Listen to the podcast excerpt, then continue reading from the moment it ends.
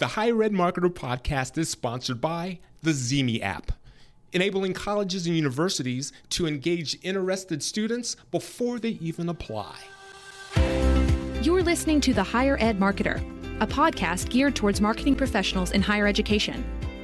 This show will tackle all sorts of questions related to student recruitment, donor relations, marketing trends, new technologies, and so much more. If you're looking for conversations centered around where the industry is going, this podcast is for you. Let's get into the show.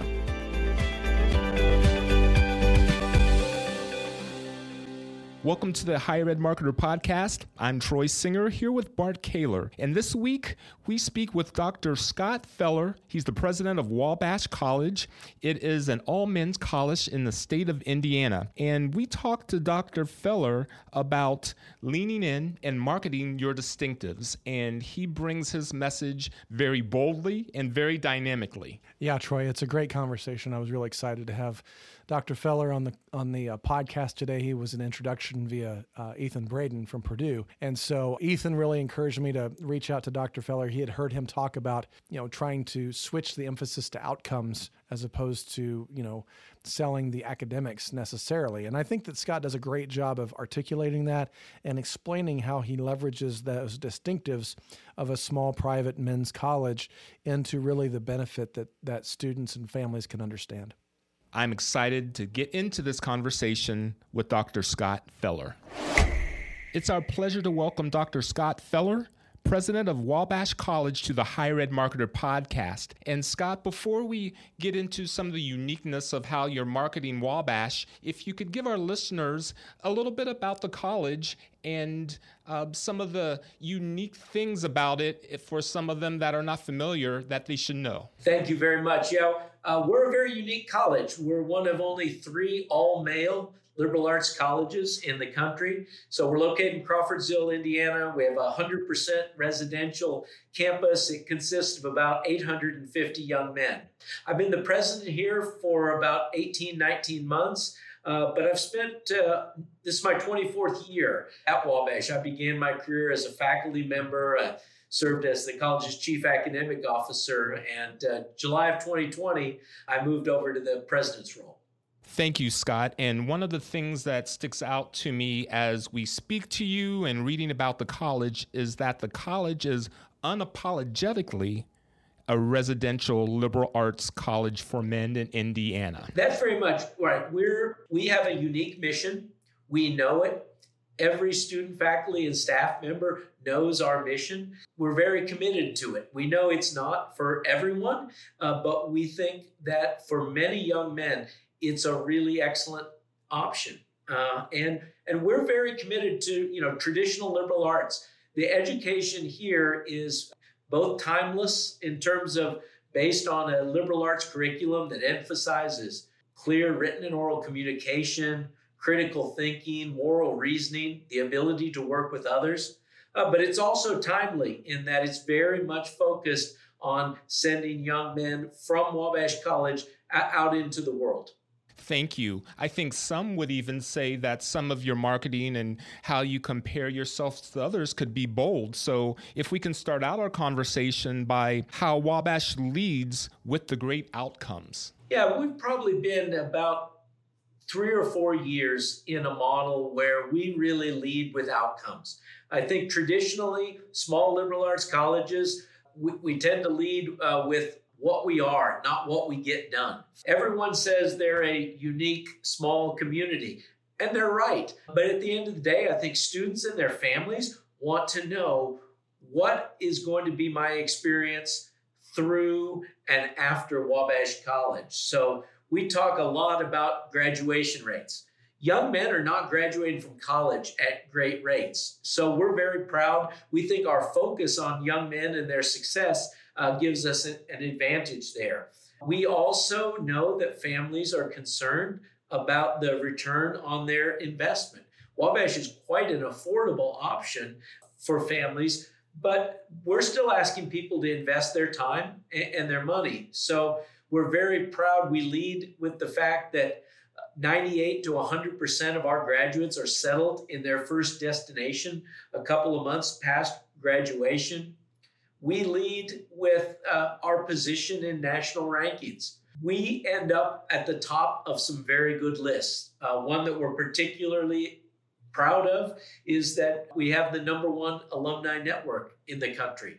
That's part of the secret of how we get these guys placed in internships and jobs. We also have some really enviable numbers from, for example, PayScale on the salary data 10 years out, salary data mid career, where we we are among the top liberal arts colleges uh, in, in the Midwest. So, student can come to Wabash, student can get a liberal arts education, and the student can set themselves up for a lifetime of both satisfaction and professional success as far as we're concerned. That's great. And I, I really like this idea of outcomes because I mean I've I've been in higher ed marketing for a number of years and you know consistently over at least the last last five or ten years that whenever you look at the surveys from parents or even just from from students themselves, they always want to know that return on the investment. What what is it going to be for the outcome? And I know that we've talked with you know Jeff Fanter used to be the executive vice president at, at Ivy Tech here in, in Indiana, the, the community college network. He was really pushing outcomes because their data was showing the same thing that a lot of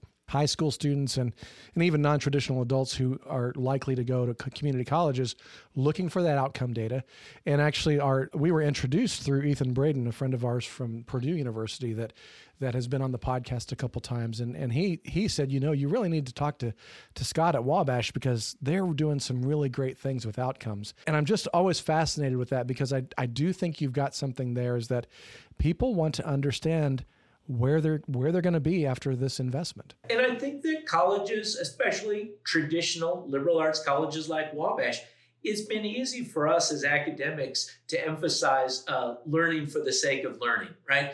The the many benefits uh, that uh, accrue from studying uh, the liberal arts. But you know, we actually have to make sure that those of us who are not true believers, those of us who are not from the inside, we've got to translate this into the objective measures of success of a college. So we are we we think that learn we think a lifelong love of learning is something that we impart in every student. But I guess at the end of the day, we don't maybe lead with that. Right. We lead with things like graduation rate, first destination rate, salaries, awards that our students win. Yeah, I think that's interesting because I've also seen a lot of schools that are making a little bit of a pivot to, you know, it's it's called kind of story branding in the idea that you make the student the hero of the story. Traditionally, I think a lot of times schools tried to make themselves the hero to say, "Hey, look at us, look at what we've done, look at our accolades, our rankings." And not that you're doing that in any way. You you are actually making the the student the hero by telling them what they can expect out of their out of their experience. That's exactly right. On, on Friday, I spoke to about 100 prospective students at a visit day we had there. And uh, my message to them was to talk to Wabash students, yeah. current students, so that they could understand the trajectory they could be on next year. Because we do, we want the students to imagine themselves as a successful Wabash student. And that, at the end of the day, is very important to us we're very proud that we meet each student where he is. Yeah. And, and so it, the student story is the important story. The student outcome is the most important story. That's great. Thank you. Along with outcomes, you also have the philosophy about embracing comparison and would like to know if you could share that philosophy with our listeners. Yeah, we, we've decided we're going to be pretty bold and put this stuff out there. I think there are, it's a crowded market residential liberal arts colleges in the Midwest where we're located.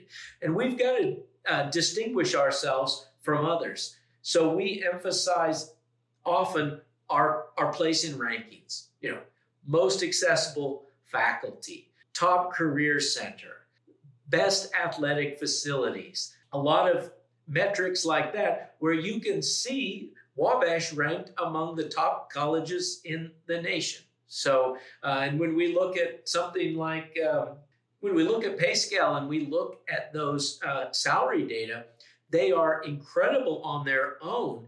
But I think what's really incredible is to look and see the neighborhood of other colleges that we're with. Uh, it's the top colleges in the country. And quite frankly, those colleges, they enroll a lot more students who had a, a pretty good head start in life. Uh, we continue to draw students, a lot of Pell Grant recipients, a lot of first generation college students. So the fact that our value add is really high, and we're not afraid to put that up and compare it with another college. We're also very transparent. All our retention data, all our graduation rate data, everything about student to faculty ratios, you name it. We put pages and pages of that uh, out there and, that we share with people because we're, quite frankly, we're pretty proud of it. And you should be. And I think that that's, I think that would be a, a good note for our listeners. There's always something that you can share that's distinctive about your school. You know, we've talked here Wabash is a small men's liberal arts college, and, and you can say, well, you know, it, they're special because they're men's only. Well, yes, they are, but that also adds a gener- that adds adds some challenges because you just cut your marketplace in half. So I, I think that one of the things, though, that I'm I'm kind of thinking through, Scott, that you've talked about, that I just want to kind of emphasize a little bit, is this whole nature of really kind of leaning into who you are, and then making the most of it, and then you know, and then being bold about that. I mean, I love the fact that you might be the best college in America. You you kind of claim that, and I think that takes some some chutzpah to do that. But I think you also have some things that you can very articulately put out there and say, this is why we think so, and this is the data that supports it.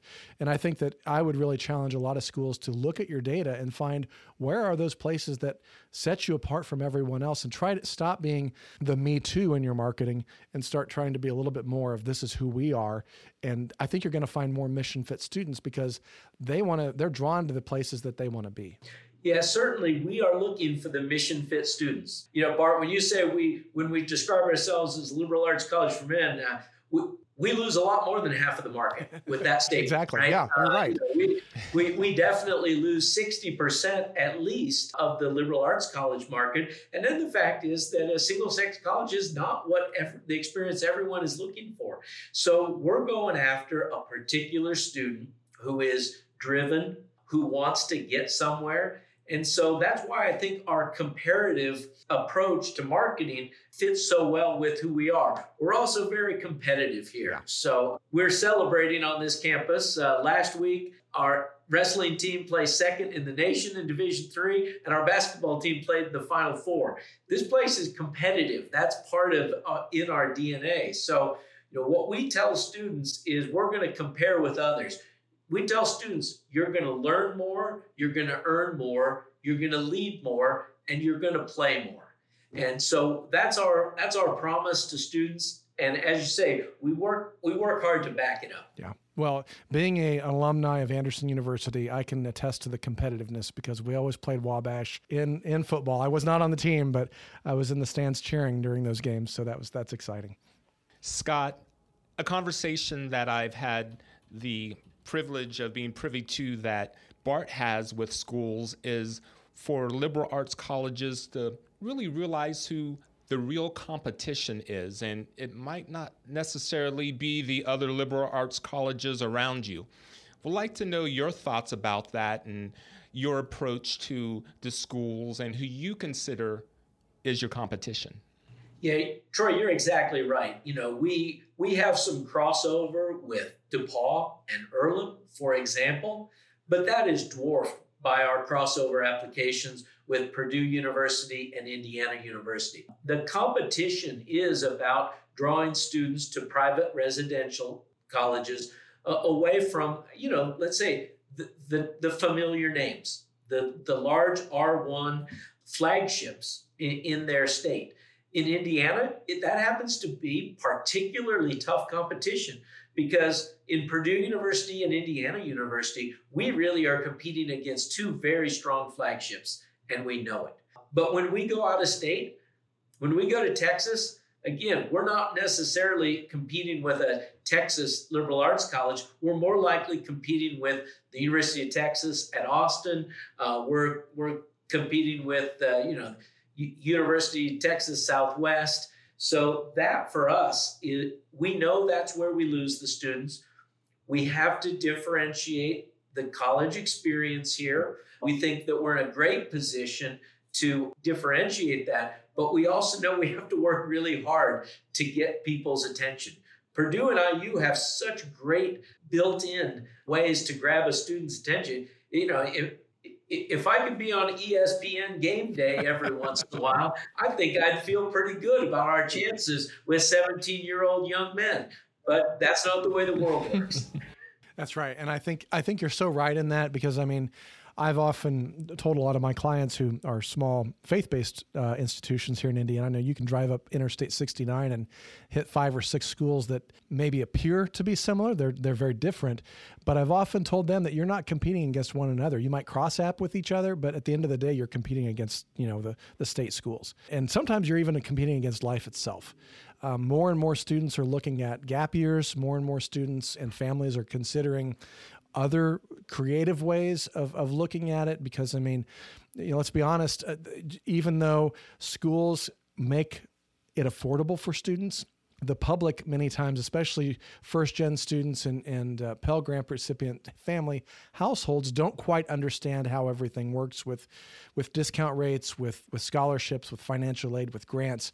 And so I think that part of it is recognizing who the true competition is. And many times that's just life itself. And and what I would consider a little bit of um, just naivete with with some of the families that they just don't understand, and they think I could never afford a private college because that sounds elite and expensive. I'm going to have to go either to a public school or to a community college. How do you address those types of questions? You know, when I talk with the family, I, I try to share with them that we offer an elite education without any elitism right? We we want to bring everybody to the table. So we've worked really hard at, a couple of things. Transparency and financial aid is one of the ways that we go about. It. We're very straightforward with an Indiana student who's a Pell Grant recipient. Uh, for example, if he's been receiving uh, free and reduced lunch, uh, he's going to receive Pell Grant. He's going to receive a grant from the state of Indiana, and Wabash is going to write off the rest of the tuition with a scholarship. So we say that from day one. You're admitted to Wabash College, tuition is covered. And so that's been a big part of our messaging, as well as emphasizing our net price calculator, where people can find out what the cost is, is going to be. I don't know what the answer is uh, in terms of a sticker price versus the net price right. and the discounting. I feel that our, I, I guess I like our net price because it reflects how much we spend on students. Yeah. Right? And that's not true at every college. But if you take our college's budgets around $45 million and you divide it by 800, 850 students, you get our sticker price. Now, now the fact is that our students are paying a fraction of that because of philanthropy. You know that our our students are uh, typically if if they have any kind of financial need, they're not really going to pay much more here than they would to go to Purdue or IU because this college runs on, on philanthropy. But admittedly, it took me a long time to explain that in this podcast. It's not a soundbite. It's it involves developing a relationship with a family and uh, and trying to explain it. So I wish there was a slogan uh, that would help people see through the fog of scholarship and pricing. But on the other hand, I want people to know this is an elite education. Somebody is going to spend more than $50,000 on your education. Uh, at Wabash, around two thirds of that is going to come from our alumni and friends in philanthropy, either the accumulated philanthropy of our endowment or annual giving. Right. So that's the tricky one. How do I explain to people this college is different? We're going to invest in you like no one else. And someone that you don't know is going to slap down $2 for every $1 that you and your family bring to the table. Well, I love that right there at the very end. I think that's great. And I think also just it plays in so well to your alumni. I mean, you talked about that earlier, how that alumni network and and and the job placement and the and the you know the you know after the outcomes with things. I mean, you've got alumni that are engaged with your students even before they even set foot on campus because of of all of this. And I think that's just a wonderful story. A few years ago at the breakfast before graduation, I addressed the students and I asked the students to stand if a Wabash alum had been part of their process to get to Wabash. And every single student who wasn't an international student stood up at that breakfast. That's great. That's that's really great. Again. We talk a lot about it on the show. Schools are really struggling today to make the same ad spend work. CPMs are up 89% year over year on Facebook and Instagram. Our college clients are no longer looking for rented audiences, they're looking for an own community where they can engage students even before they apply. This is why ZeeMee has become so crucial for our clients. With over 1 million students, close to 10,000 five star ratings, consistently ranked as one of the top social apps, and recently one of Apple's hot apps of the week, there simply isn't anything out there like it, and we have seen it all. ZeeMee not only provides the best space for student engagement, but the most unique and actionable data for their 160 college and university partners. We know firsthand from our clients that ZeeMee is a must have strategy for Gen Z. Check them out now at colleges.zeemee.com. That's colleges.zeemee.com. And yes, tell them Bart and Troy sent you.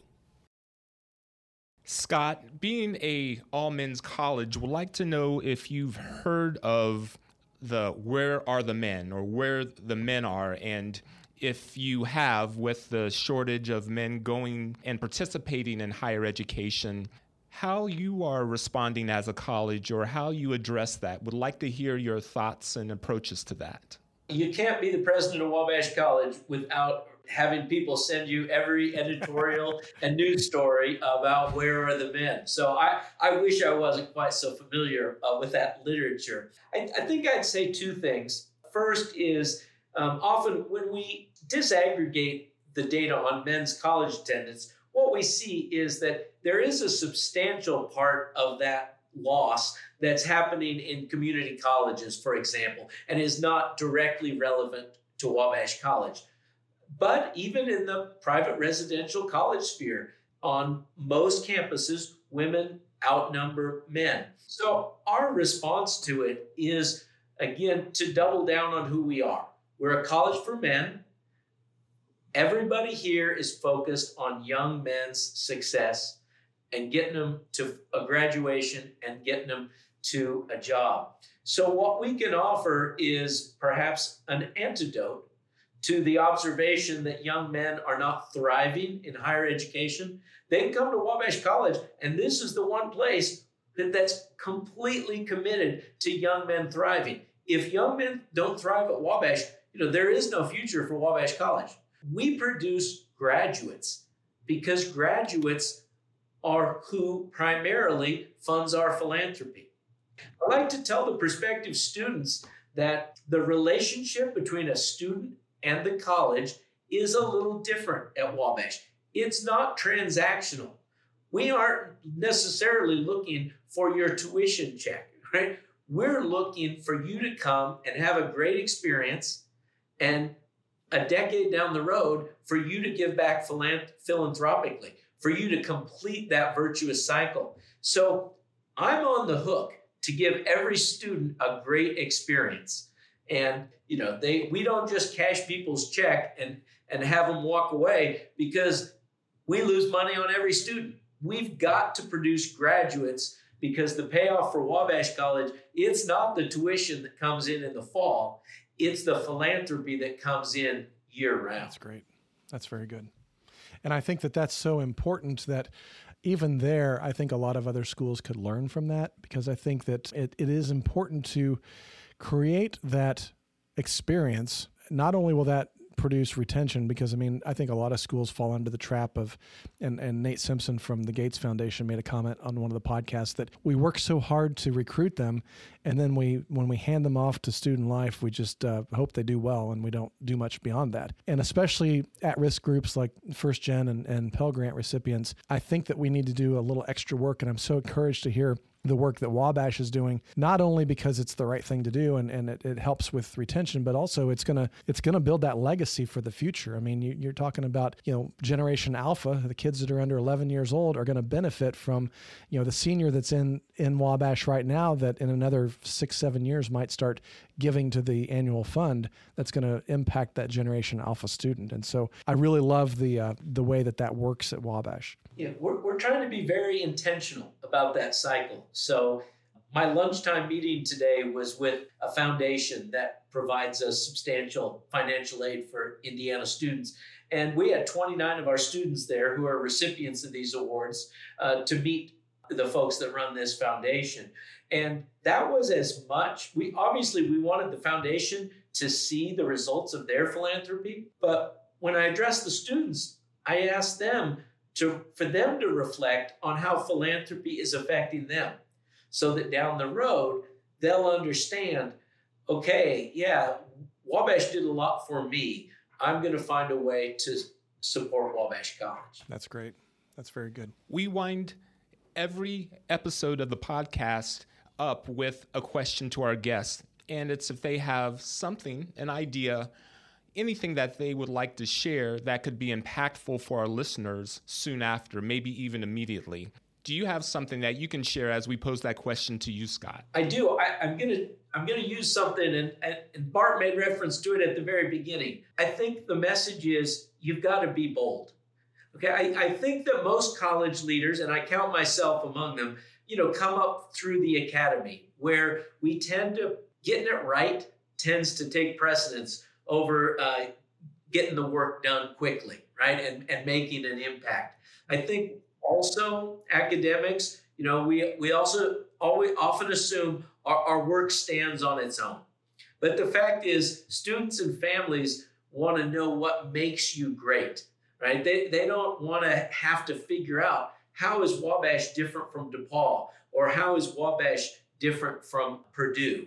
So I think be bold, differentiate. These are the things that your families need to hear uh, so that they can understand. Don't, don't expect them to figure out what the outcome is of a great liberal arts education. Tell it to them.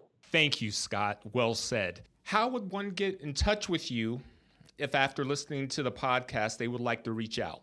Oh, the easiest way is email me at president at wabash.edu. Go to the Wabash email or Wabash webpage. You can find my phone number, but president at wabash.edu is a great way to reach out. Thank you, Scott. Thank you for your time and thank you for the wisdom that you were so generous with today. Bart, any last comments or thoughts from you? Yeah, I just want to kind of uh, pull back and, and kind of you know highlight a couple things that Scott said that I think is really important for audience to walk away with. And I, I really love the fact that Wabash has done such a great job of leaning into the distinctiveness that they bring to the marketplace. And I think that every school can do that. You don't have to you don't have to have a special you, everybody has a special element. You have to discover that, figure that out, and be able to start promoting that. And so I would really encourage you to do that. Once you understand what that distinctiveness is, be bold in that. You know, don't don't hide it. Don't don't uh, apologize for it. Lead with it and and lead well with it because I think that that's going to allow you to start comparing yourselves and contrasting yourself to other options, and it's also going to give you that value ad that you know somebody looks at and says i think i need that. And i think i would also really applaud wabash and, and scott on this um, legacy building that they do from day one. Even even in the uh, you know as he mentioned he had the prospective students on campus recently and had them stand up on those who were influenced by alumni and and a lot of them were doing that.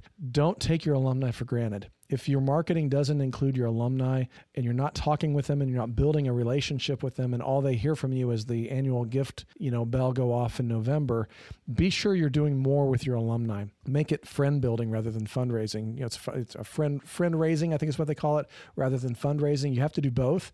And so you know a smaller school like wabash that you you have uh, you know not as big an alumni network but even if your alumni network is really big i'm sure wabash is uh, living in alumni network network is in the 20, 30,000s. If you have more than that, or if you have less, it's something that's worth doing and something to kind of take to your marketing team and figure out ways that you can kind of stay in front of that to build those legacies of, of not only enrollment, but philanthropy going forward. So thank you, Scott. This was a great conversation.